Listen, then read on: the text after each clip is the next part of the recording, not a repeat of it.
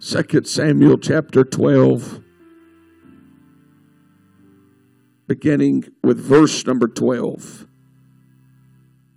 And then we'll go to Psalm 62 and verse 8. Our setting is when the prophet confronted David. And in verse number 12, he says, For thou didst it secretly, but I will do this thing before all Israel and before the sun. David said unto Nathan, I have sinned against the Lord. And Nathan said unto David, The Lord also hath put away thy sin. Thou shalt not die. Howbeit, because by this deed thou hast given great occasion to the enemies of the Lord to blaspheme, the child also that is born unto thee shall surely die. And Nathan departed unto his house, and the Lord struck the child that Uriah's wife bare unto David, and it was very sick. David therefore besought God for the child. David fasted and went in and lay all night upon the earth. And the elders of his house arose and went to him to raise him up from the earth, but he would not, neither did he eat bread with them.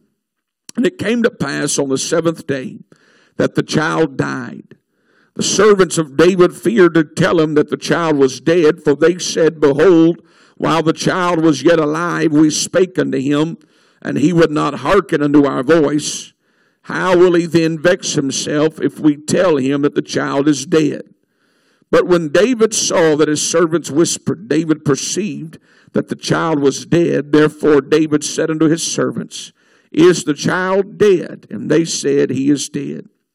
Then David arose from the earth and washed and anointed himself and changed his apparel and came to the house of the Lord and worshipped.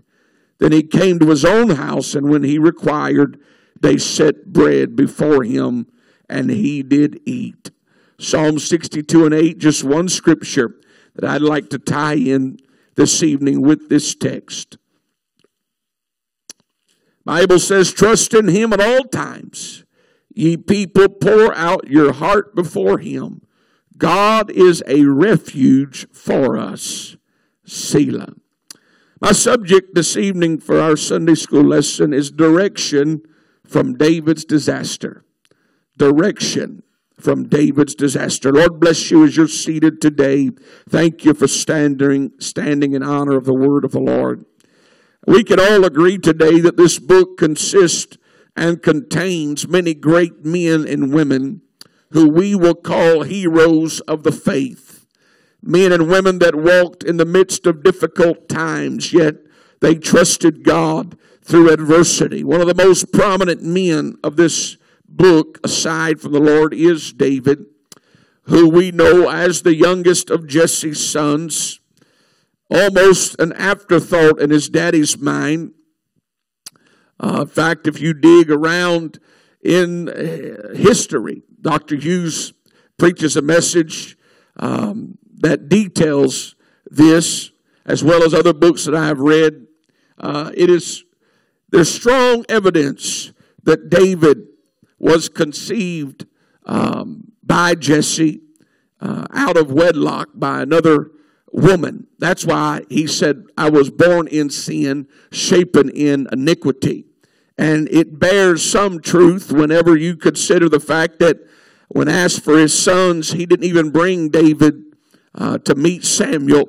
He was embarrassed, he was ashamed, but God knows how to take that which uh, is ugly in people's eyes and use it for something good.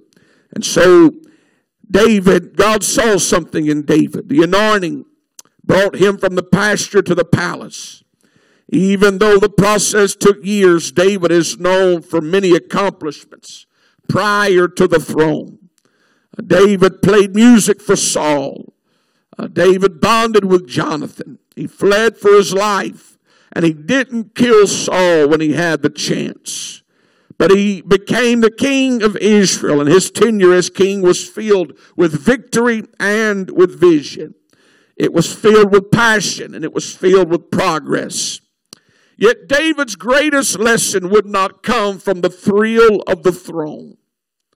It would come from a what I would call a disaster.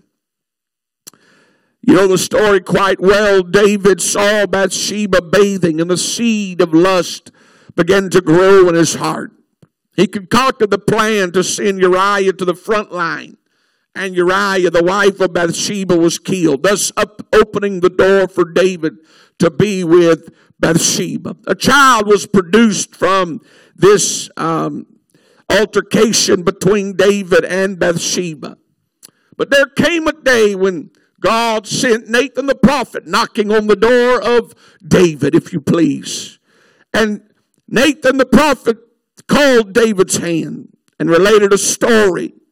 And David's anger rose, wanting to kill the man that Nathan was talking about. And that prophet, I could see a crooked finger pointed in David's face, and he said, Thou art the man. Now the focus is no longer on everything that David has done right, but now the focus is on what David has done wrong.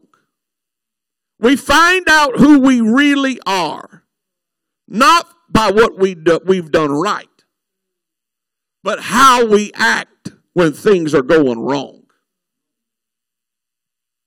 And now David has to choose which path will he take? Which which uh, which road is he going to travel? Will he act like it's no big deal? He's the king. He can do whatever he wants. He's got all the power of the land. Or will he humble himself in the sight of God? The, the disaster was going to produce something good in David's life. Caught in the crosshairs of God's eye, David is fixing to show us how he became a man after God's own heart. See, David's mess up is dramatic. Yes, we understand that it was a very difficult time, but it's really no different than what you and I do today because wrong is wrong. It doesn't matter if it was 5,000 years ago or if it was yesterday or if it's next year. Wrong is wrong and right is right. So yes, the, the characters, if I could use that word, may be swapped throughout scenarios, but the principles of God are timeless. The Word of God transcends generations and barriers and social status. Right is right and wrong is wrong. And we know there's times when God's Word speaks directly to us. It may not be Nathan the prophet looking at us and saying, You know what you did wrong. But God has a way of speaking to us and showing us when we've done wrong. Mm-hmm. We, like David, have decisions to make. Job 14 and 1 said, Man that is born of a woman is of few days and full of trouble. One thing that's a constant anywhere in this world is it doesn't matter what language they speak, it doesn't matter what continent they, they live on, trouble will find everybody. It's innate, it's in your nature and disasters are going to come. It, it, it, things are going to happen in our life. And it's not how we make the disaster that we got to figure out. It's how we fix the disaster that we got to figure out. And we can learn from David's disaster. There's some things I want to talk about this evening. Standing before the prophet of God, David would humble himself before the Lord. He understood that he made a mess and he knew that God was speaking to him. And the prophet told David that God forgave him. David would not die, but the child that he conceived with Bathsheba would die. Now, David could have argued. David could have shouted in anger, God, it's not fair. How could you do this? You promised that my seed would build the temple. God, now you're going to remove that seed. This doesn't make sense. And it looked like God's not going to keep his word. This disaster we find David in is going to give us some direction because there's times in our own life where we want to feel like we could cry out to God in anger. God, I don't understand. God, I thought things were going to be different. God, how could you allow this to happen? But I want you to look in Psalm 62 and 8. The first phrase, there's a parallel between Psalm 62 and 8 and, and, and, and the text that we read. The first step when you find yourself in a disaster, whether you made it or you woke up in it, It'll apply to everybody. The first thing, trust in Him at all times. At that very moment, all of David's trust in God was being tested. It's easy to trust God when everything's going your way. And, and, and, and usually I've found people that'll tell you just to trust God are the ones that aren't going through anything right now. It's amazing how many I can solve everybody else's problems. Or you can too, but let's talk let, let's talk again when your world is turned upside down. Trust in him at all times. You see, your disaster won't prevent your destiny. It won't. David had a destiny to fulfill. And just because he woke up in a disaster doesn't mean it affected his destiny. But people think that their world is going to crumble and they can't, they, they'll have no future. No, no, no, no. Joseph had to go through a prison. But his promise didn't die in his downtime. He trusted God through the prison. He trusted God through disaster. And God can use the disaster to produce something good in your life. You got to trust Him. There's a difference between trust and faith. Trust is a greater realm of faith. The old story, uh, you've probably heard it about the guy who was going to uh, walk across a tightrope between two high rises, and he wanted to push a wheelbarrow across the tightrope. And there's this bystander, little kid, looking at him, said, "You got faith in me?" He said, "Oh, I got faith in you." You're the greatest. You've done this many times. You can do this. Boy, he sang his praises. He said, Well, do you trust me? He said, Oh, I trust you. He said, Get on my shoulders. See, there's a difference between faith and trust. Faith believes in God's ability, trust believes in God's willingness. And it's one thing to say I got faith, it's another thing to say I got trust. Trust is a it's it's it's it's a dimension that you have to constantly Remind yourself, I got to trust God. I got to trust God. But you never know how good you're doing at trusting God until you're in a situation that requires that trust. We don't want those situations. We don't want to get in those seasons of life where we don't we can't control the outcome of it. Bible says in Proverbs 3 and 5, trust in the Lord with all thine heart and lean not unto thine own understanding. Why can't we lean unto our own understanding? Because there's no way we can comprehend what God's trying to do in our life. It's as simple as that. Human understanding cannot equate to what God is trying to do in you and through you. So the only way to live for God is by trusting Him. Trust is not a heart issue, it's a mind issue. So you look at your mess up or your disaster and you try to figure out how any good can come from all of this disaster because you rely on your own understanding. You can't do that. Bible says, commit thy ways unto the Lord, trust also in him, and he shall bring it to pass. Everybody quotes that and they leave out that middle part. They say, commit thy ways unto the Lord, and he shall bring it to pass. Hold up. You got to look at the middle part. Commit thy ways unto the Lord, Trust also in him, and he shall bring it to pass. You can't just commit it, you got to trust. Because what we do is go, All right, Lord, I got this situation here. I'm committed this unto you. But in two days, if something hadn't changed, we pick it up and we try to fix it ourselves.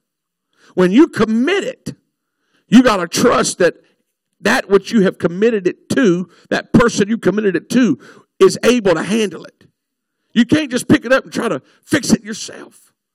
Because we all know we only make it worse. We don't make it we don't make it better. We make it worse. David, you can't be a man after God's own heart if you only trust him in the high. David had to trust God in the lowest point of his life.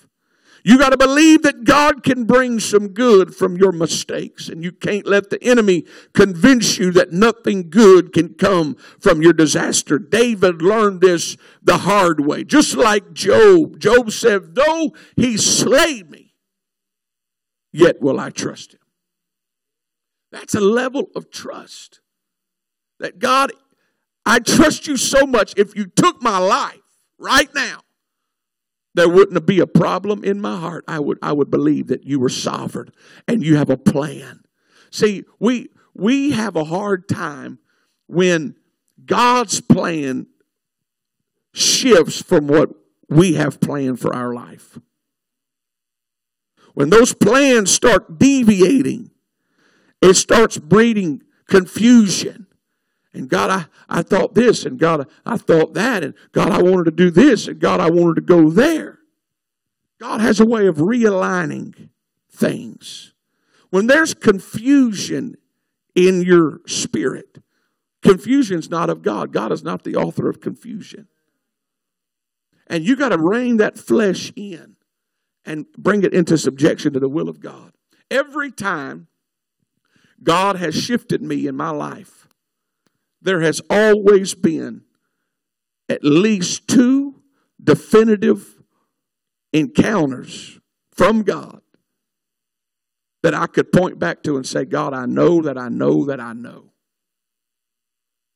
When I started, when I was fixing to evangelize, I was a youth pastor at my home church.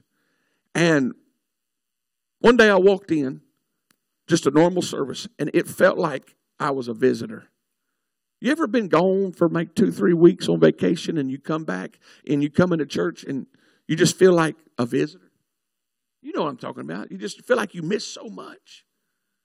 I felt like that. I walked in one day and I just, I said, Lord, something's not right. I don't know what's wrong. Something's not right.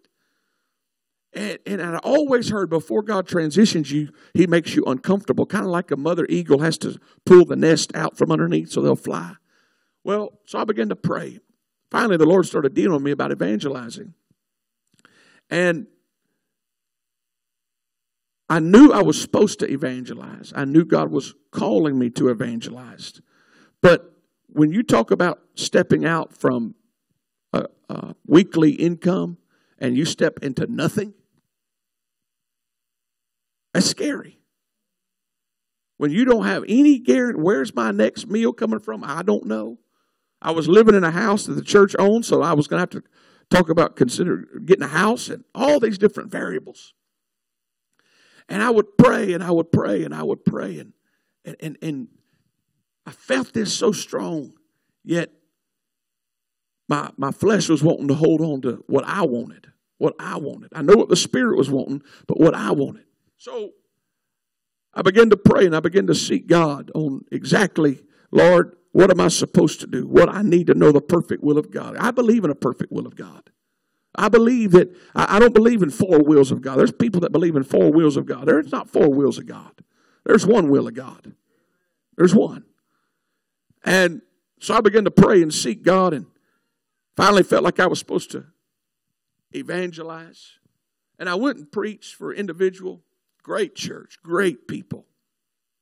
And I preached a youth service. And two youth services, two Wednesday nights. And he took me to lunch. Now, I've only preached two services as an evangelist. And he took me to lunch and he said, I want you to be my youth pastor. And I'm sitting here thinking, all right, that's the shortest evangelistic ministry. Two services as an evangelist. I said, it was on a Friday. I said, you know what? Let me pray about it. I'll let you know something on Monday. So all weekend long, I mean, I, I would, I would, in my mind, write down pros and cons. Big church, big youth group, you know, all the pros, cons. Well, I feel like I'm supposed to be evangelizing. And in my mind, I wrestled with it for days. Because I also had a wife, and I had at the time I had three children. And I'm thinking I'll have a guaranteed income and all this stuff. But I knew what the Spirit was wanting me, wanting me to do. So on Monday, I called that pastor and I told him, I said, Brother so and so, thank you so much for the invitation. I believe it's a great opportunity for somebody, but I don't think it's for me. I could take you to the spot in that parking lot where I hung up the phone and I'm, I started kind of slapping myself. What are you doing? You, there's guys that would dream about being that guy's youth pastor. And, and he invited you, and, and, and I got so confused. I got so confused what I was supposed to do. And I was also worried about my wife. My wife, for a lady, it's a big thing to have a guaranteed income, security. And I was trying to balance all that out and be pleasing to God. So I'm sitting there, I had in my vehicle, and I've got a phone call. Now nobody knew about this. I got a phone call from a lady in the church, a prayer warrior. She said, Brother Tyler, she said, I was praying just a few minutes ago, and I felt like a spirit of confusion was trying to come on you. And the Lord called, told me to call and tell you that you're supposed to be evangelizing, and He was going to use you mightily on the field.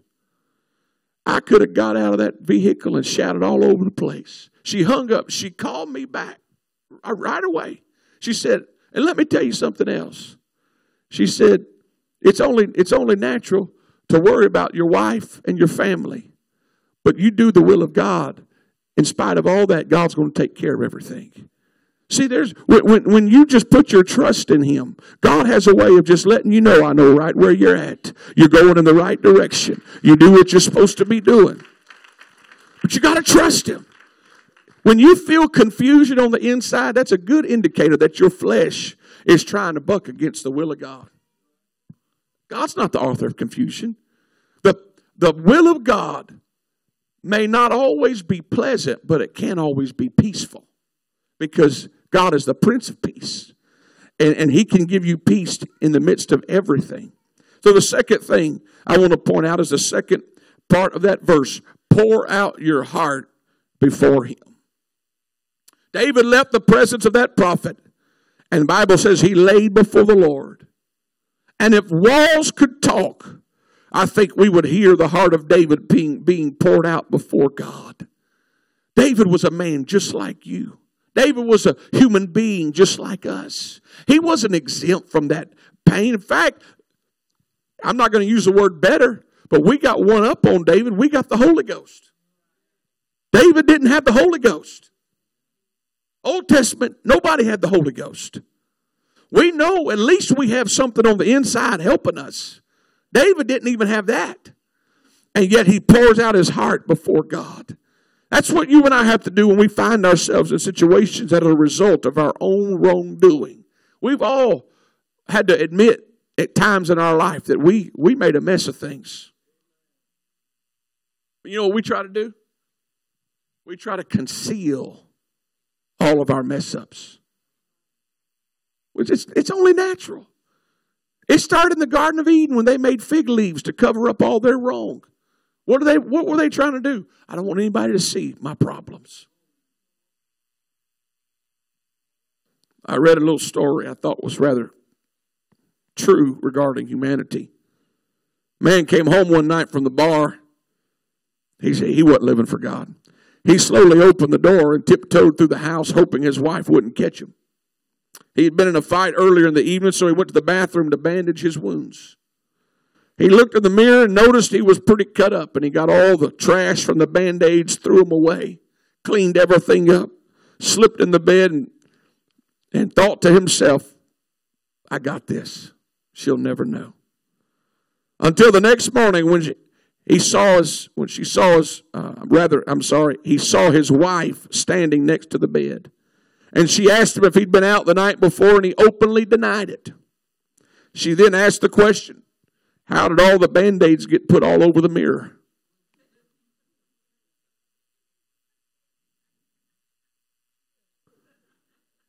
We don't want y'all know that's the truth. We don't want nobody to see our problems, but our problems eventually reveal the truth. The truth comes out. You can't conceal all of your problems all the time. But we, we want to act like everything's good in our life. We want we got this idea that if we can fool people, we can fool God. We're so worried what people think about us. We're so we we we, we want people's approval so bad that we will lie and act like everything's well. Some people will tell you what's wrong.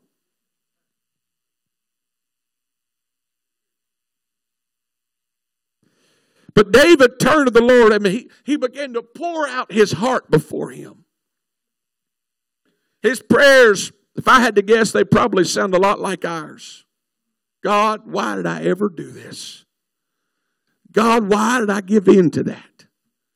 God, I can't believe I messed up. I, I can't you you could just go all the way down the list and all the prayers that come out of our lips, they probably came out of David's lips. He was human. He was human. There's nothing wrong with just pouring out your heart before God. There's times I go to prayer and, and, I say, Lord, if you'll just allow me a little while, I just want to empty myself before the Lord. It may be with tears, it may be frustrated with myself, but God listens. God hears. He understands. That's why the Bible says, casting all your care upon him, for he careth for you. This wasn't nothing, this was nothing new to David. David knew what it was like to pour out his heart before God. In fact, in Psalm 142, when he was in the cave, he says, I cried unto the Lord with my voice, and with my voice unto the Lord did I make my supplication. I poured out my complaint before him. I showed him my trouble. I don't think that makes David any less admirable. I think it shows us the humanity of David that he knows what it's like to struggle. I think it shows us a clear picture of a right relationship, which is an openness before God. I believe in a right relationship, there should be openness. There should be that ability to pour out our heart before the Lord and not feel bad for it. Some people think, some people say, oh, you shouldn't complain before God. Really? Let's go look at the book. There's a lot of people in here that did a whole lot of complaining to God. Now, I do think you can get on a negative cycle and all you do is complain. We want to avoid that. But there's times when your heart is just overwhelmed and you got to pour out your soul before God. You got to empty all of that stuff out. God wants you to do that. God wants you because if you hold it all in, it becomes like poison to your spirit. So there's nothing wrong with cleansing your soul by pouring it out before God. God knows that we're human and we can only handle so much. Bible says that David prayed for 7 days until the baby died. His actions indicate a transition in his spirit because verse 20 says then David arose from the earth and washed and anointed himself and changed his apparel and came into the house of the Lord and worshiped. He recognized, yes, the baby died. No, I didn't want the baby to die. But some things happen whether we want it or not. So I, I've got a transition in my spirit from grieving because I can't change it. There's some people, they're stuck on things that happened 20 years ago. It, I'm not making light of whatever it is that that person is stuck on. You can only grieve for so long. You can only stay upset for so long. You can only live in regret for so long. Then you got to make a transition in your spirit. And you got to move on. David rose up from the earth and he washed and he anointed himself, changed his apparel, and came in the house of the Lord and he worshiped. This indicates the last phrase of Psalm 62 God is a refuge for us.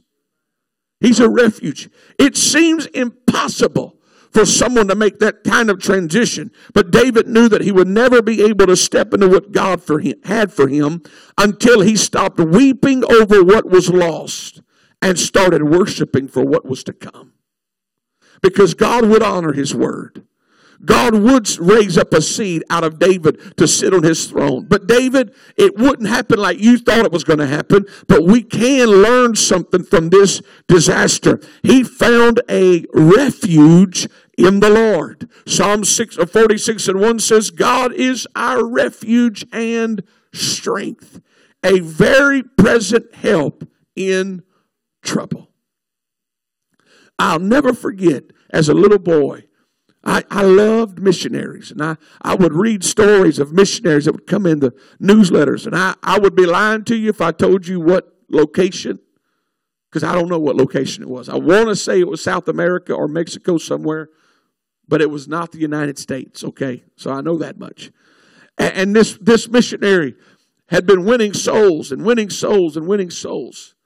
And it upset a lot of people because harvest will upset people and it'll stir up spirits. And he was sitting on the front porch of the church. And one of the men that was upset over the revival came up to him. Didn't even have a word or time to say anything, pulled out a gun, stuck in his face, and pulled the trigger. And while he was fixing to speak, he caught that bullet between his teeth. Now, I know that sounds far fetched, but that's a true story. Verifiable, true story. Why? Because God is a present help in the time of trouble. There's going to be a man come for our installation. He will preach. He's going to stay over and he's going to preach on that Sunday. Now, I'm telling you this now because if I told you, no, you wouldn't believe it if he walked in. He used to climb radio towers 200, 250 feet, change light bulbs, put on uh, antennas, cell phone towers. And one day he was being lifted. This particular tower he could not climb, he had to be winched. And it was only him and one other person, one running the, the, the winch, the cat head, and him with 50 pounds of tools on him, and he was sitting in a little belt. And he got 75 foot up that tower, and the guy dropped him. And the only thing he had to say between 75 foot and landing feet first on the ground was Jesus. But God spared him. And yeah, it messed up his back and it messed up his ankle. But if he walk when he walks in, nobody in this church will ever know that that he was dropped 75 foot from a tower. Why? Because God is a refuge for us. There's times you ain't got time to pray and get on your knees, but you can say Jesus, and God knows exactly what you need when you need it. He's a refuge. He's a very present help in the time of trouble. The name of the Lord is a strong tower. The righteous runneth into it and is safe. I don't know what you're going through. I don't know what next week holds or next year holds. But there's three principles that we can put in our life. Trust in Him at all times. At all times. Pour out your heart before Him. Because God is a refuge. He's a place of safety. God has the ability to take what you thought was tragedy and turn it into triumph. I'm sure David thought, God, it's over. The temple will never be built. Understand, we get to read the whole story. David was living it. So just like you don't know what your tomorrow holds, David didn't know what his next day held. And maybe those thoughts came through his mind Lord, I don't know how it's going to happen. I'm a failure. No, David, you're not a failure. You're a human. The difference between a fail and a fall is I. One letter.